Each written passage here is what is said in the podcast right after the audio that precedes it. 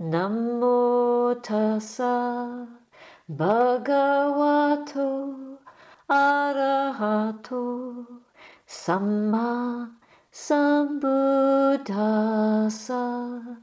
Namo tassa bhagavato arahato samma sambuddhassa.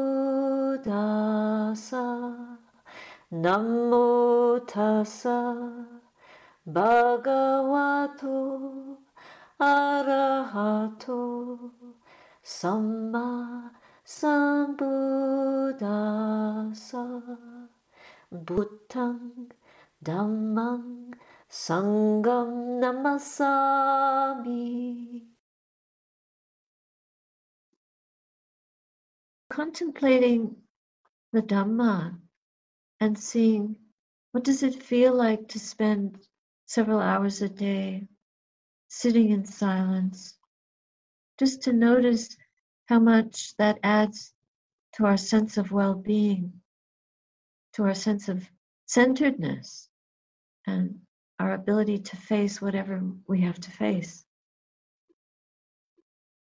I want to dedicate our practice to all beings facing illness and death, struggling with life situations that are overwhelming, struggling with loneliness, with abandonment, with betrayal, with the insecurity of not having work, so many things that people are suffering with.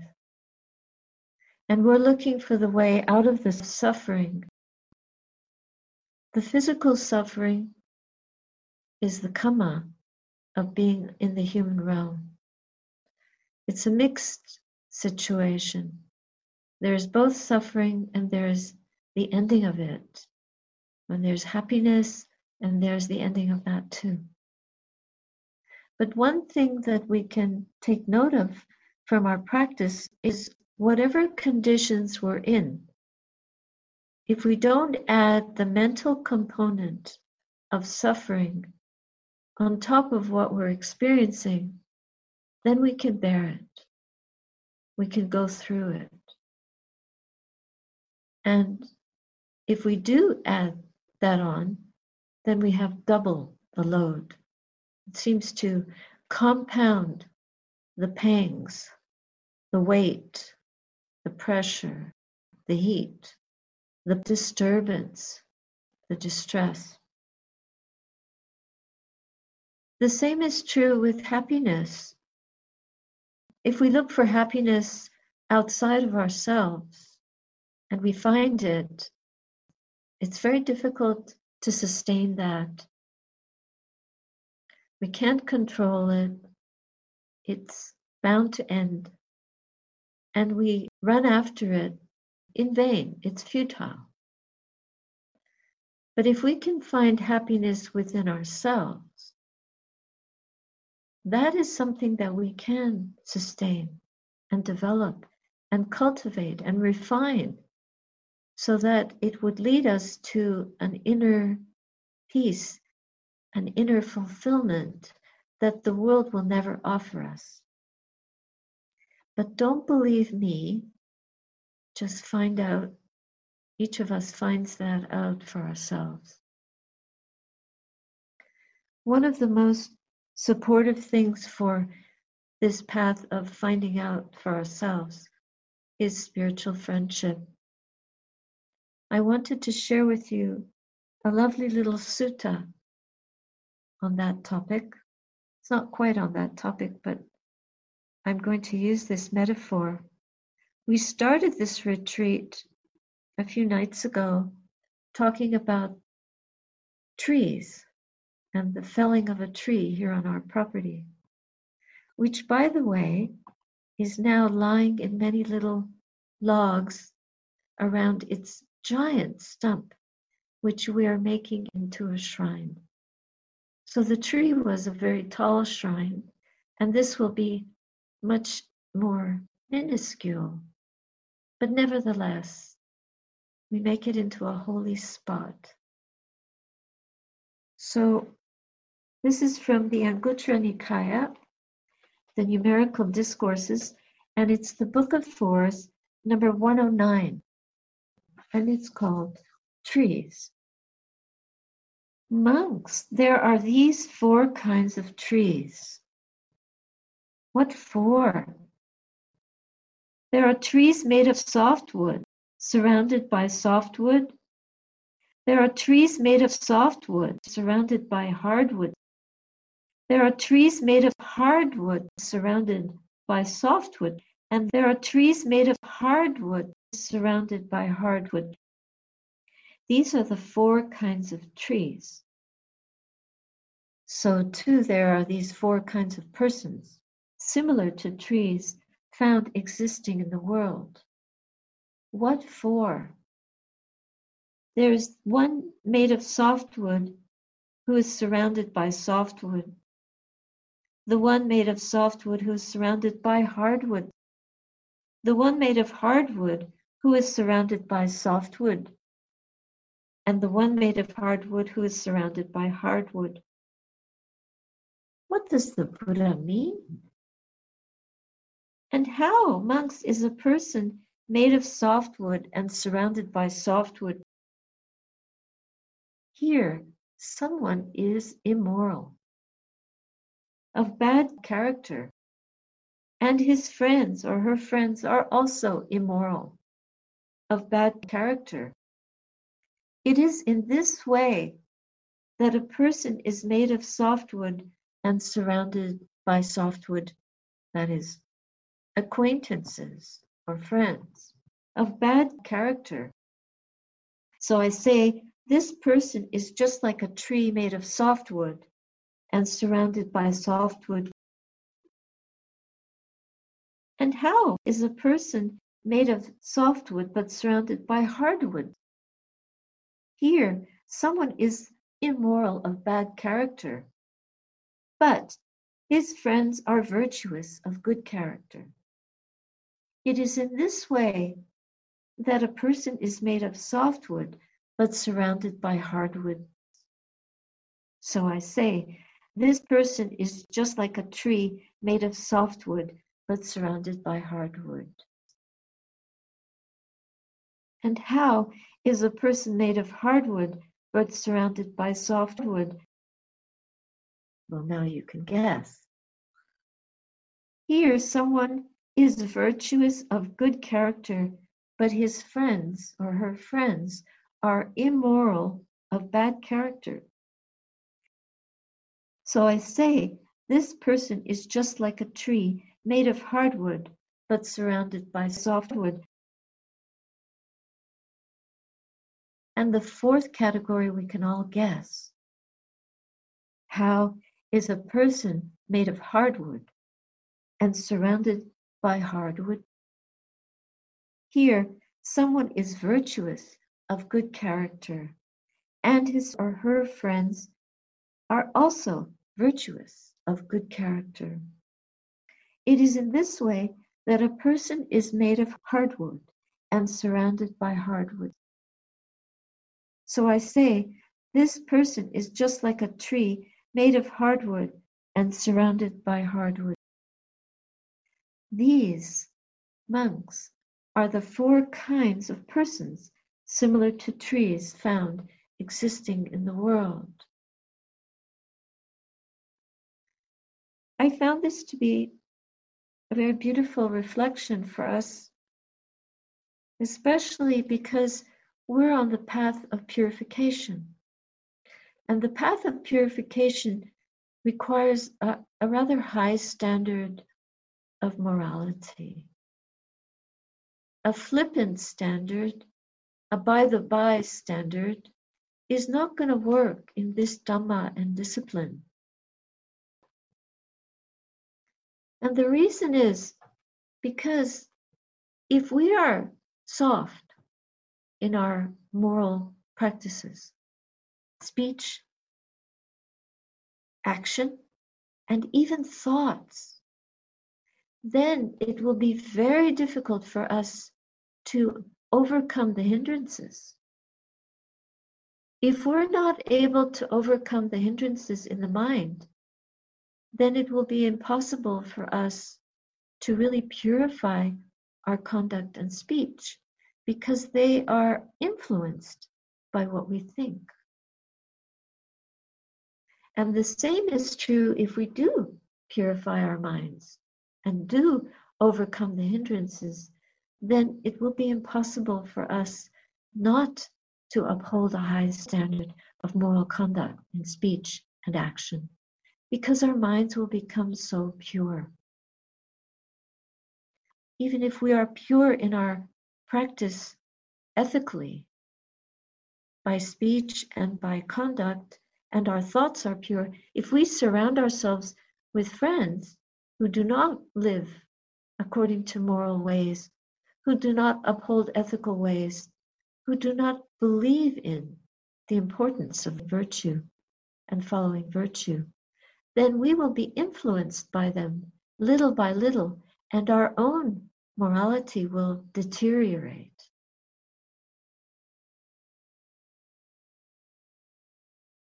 So then the hardwood would become softwood because it's surrounded by softwood. And we can notice that when the mind is agitated by anger or by ill will towards anyone, including ourselves, it becomes very difficult for us to practice. We can be surrounded even by good and wholesome friends, and they would help us. They would help us guard our mindfulness if we lose it. They would help us correct our speech if we use difficult or unfriendly words. They will tell us that didn't feel so good. Try better. They will help us try better, harder.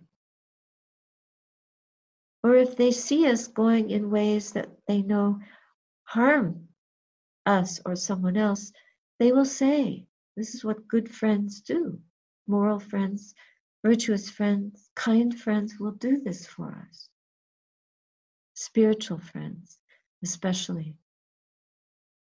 But even in our own minds, if we harbor thoughts that are not wholesome, that are leaning towards that which can cause harm or are critical of other people, then we will attract to us not people of hardwood, but people of softwood.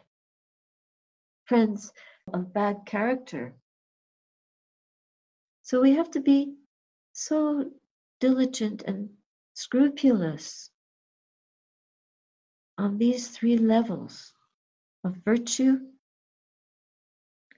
our discernment, and as also those are the two ends of cultivating the path.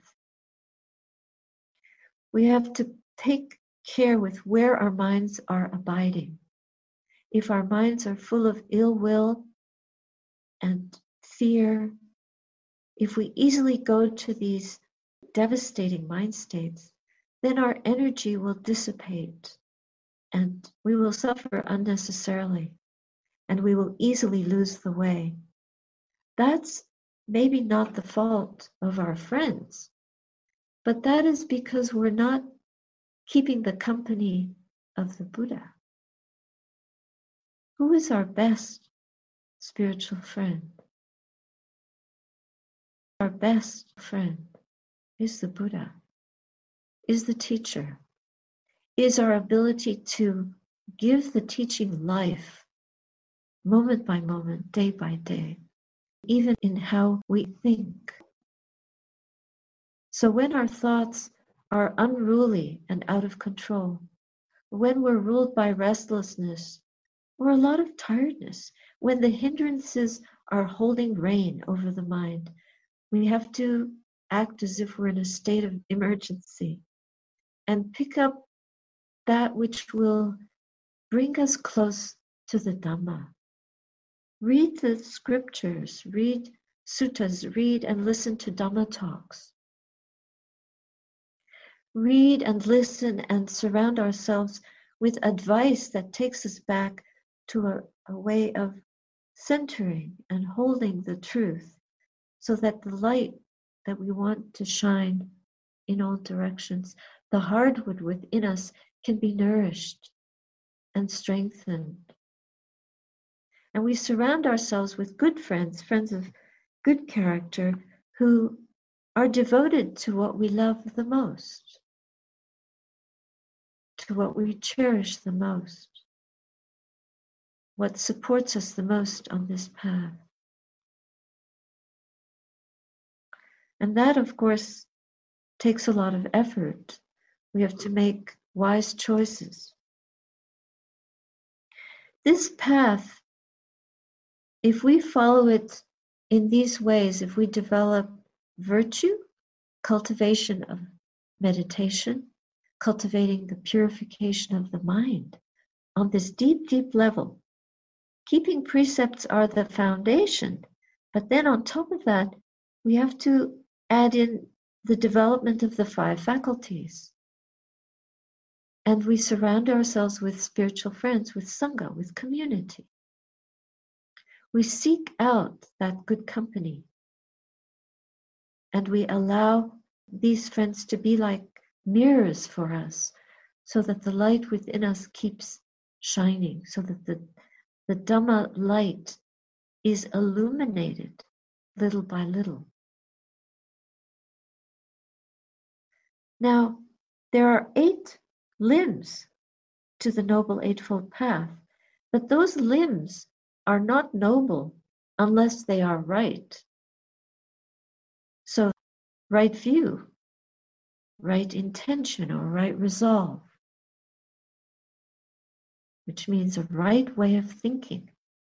And this is ethically bound, but it's also bound by the ability to bring in discernment so that we see what is impermanent as impermanent. We have to develop right view. We see that which is suffering as suffering. We see that which is transient, ephemeral, as transient, ephemeral, out of our control. We see that which is empty. We see the, the truth of all conditioned phenomena as empty of anything solid. So this continues to inform our consciousness and it influences our ability to practice right speech, right action, right livelihood, how we spend our time. And with those in place, we develop the wisdom aspect through right effort, right mindfulness, and right one pointedness of mind, bringing the mind to unification, to one point, to stilling, to silence, to stopping, to samadhi. Now, all of these are mundane, but they're right. They're right while we're doing them. But if the three components of virtue and cultivation of the path and the discernment do not accompany each of those eight limbs, then they fall apart. For example, we might have right view, but if we're not seeing clearly, then the right view becomes wrong view. We might have right view, but if our virtue is not intact, then we're practicing wrong view. We might have right view, but our cultivation is not developing. Then we don't have right view.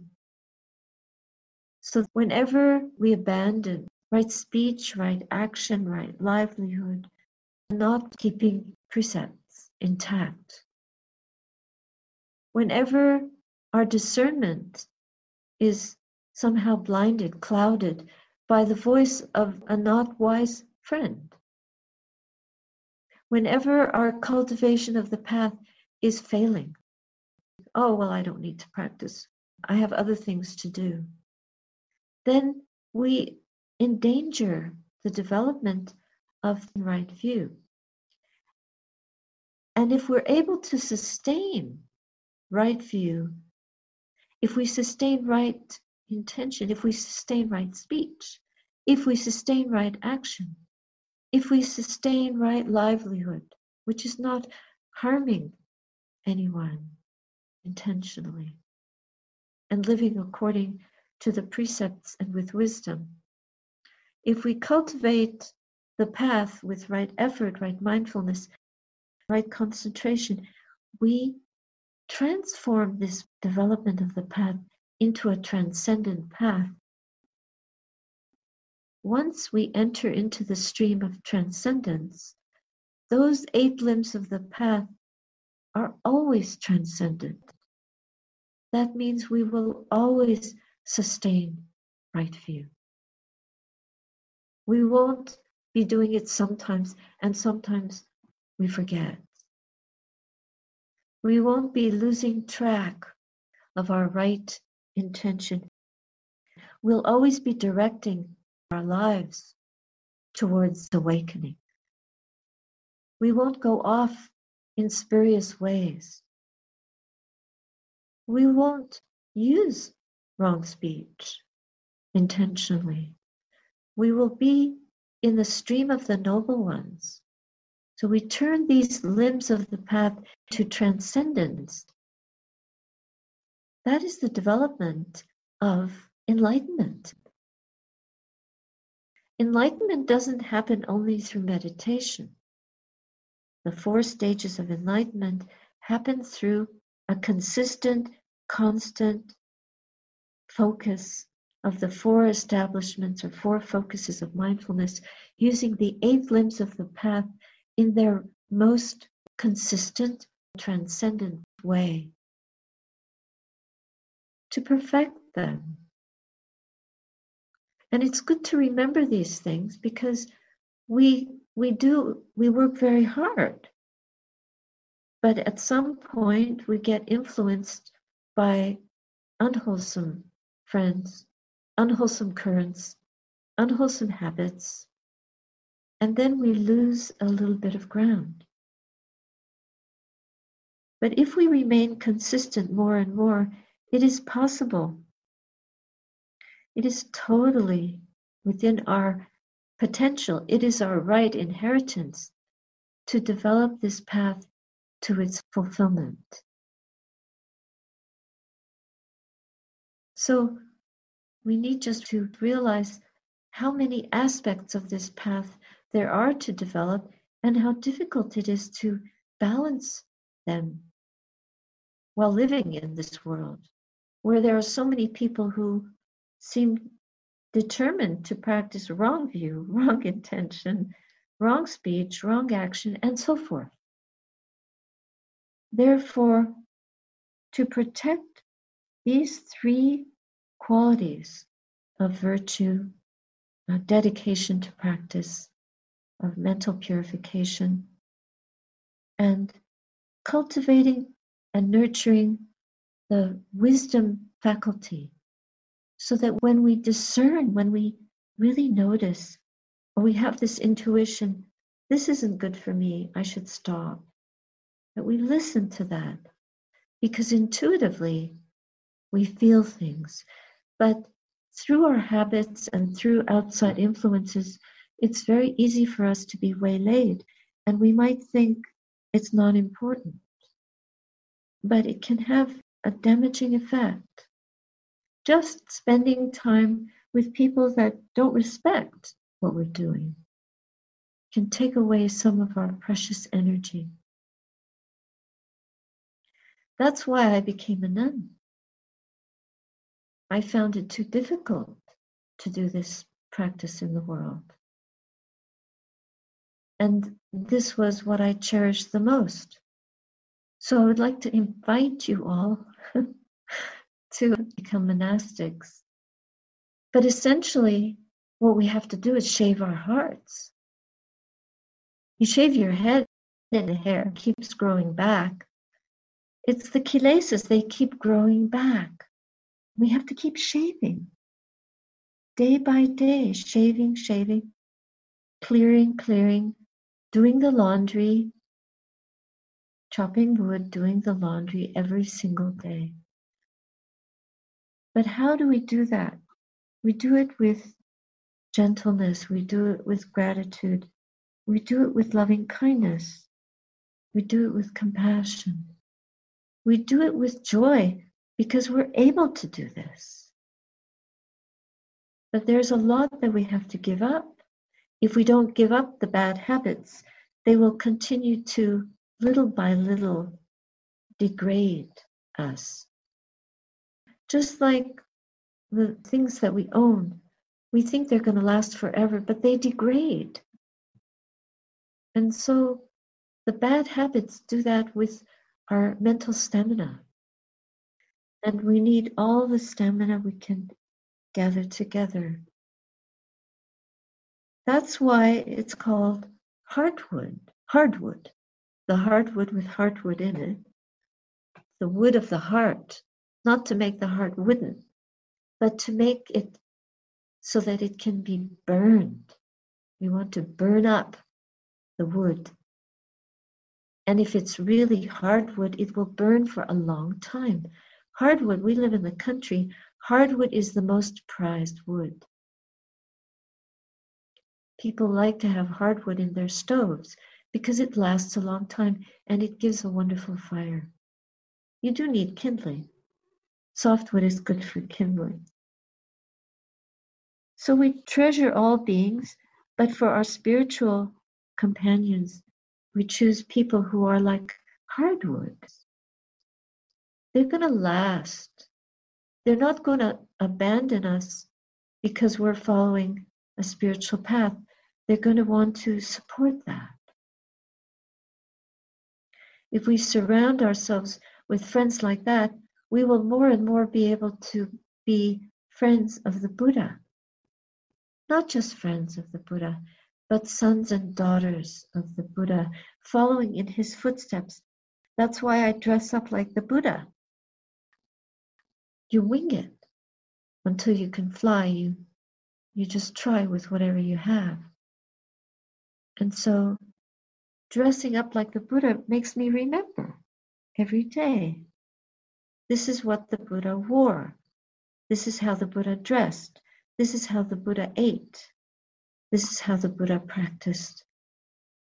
And this helps our minds be influenced towards renunciation, towards contentment with little, towards being energetic, not being lazy, towards being mindful, towards being wise and attentive, towards surrounding ourselves with good spiritual friends, towards helping others and not thinking of, only of ourselves. And towards giving up our kilesas by filling our minds with thoughts of loving kindness, compassion, joy, gratitude, and equanimity. And when it's really hard, we don't slash and burn, but we try to illuminate the mind by creating good karma.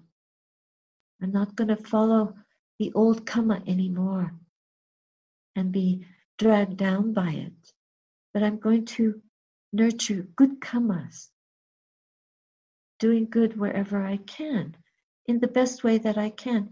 And when we fall down, we come back to supporting right view, right resolve, right action, repetition is so helpful. Why do we repeat? Because we don't get the message right away. We keep repeating over and over. We keep watching the breath over and over. And eventually, the mind knows where its true home is. When we follow the Buddha's instruction, the taste of the Dhamma is always the best. The other way that we can maybe more easily meet the hindrances in the mind is by knowing them for what they are. And this is the transcendent way. Then the kilesas will just appear to us like intruders. We don't tolerate them very well. We're weary of them. And when we have that nibbida, we discard them. We're disenchanted with them. They no longer fascinate us. So we have to almost smoke them out. But when right view is more fully developed and the virtue is intact and the purification of mind is, is developing momentum, then with the wisdom sword, we cut. Just like a director cuts the film. So we see the mind is going to an inferior abiding. We cut and we uplift it like the Buddha touching the earth. Take our rightful place, take the authority to sit still and chase these bad habits out. You wouldn't let a thief into your house if you could prevent it. Lock all the doors. Use the Dhamma to fill up the mind so there's no space for anything else. It takes great compassion. Bottom line, it's the most difficult thing a human being can do. But that's what we're here for. We're here to do this. And we will do it. We can do it. If we surround ourselves with hardwood, then we will be that enduring type of tree that can burn a beautiful flame, the flame of truth, when it is burned. Because all of us will someday perish. The body will perish. But the mind, when we perish, may the mind be radiant with the Dhamma.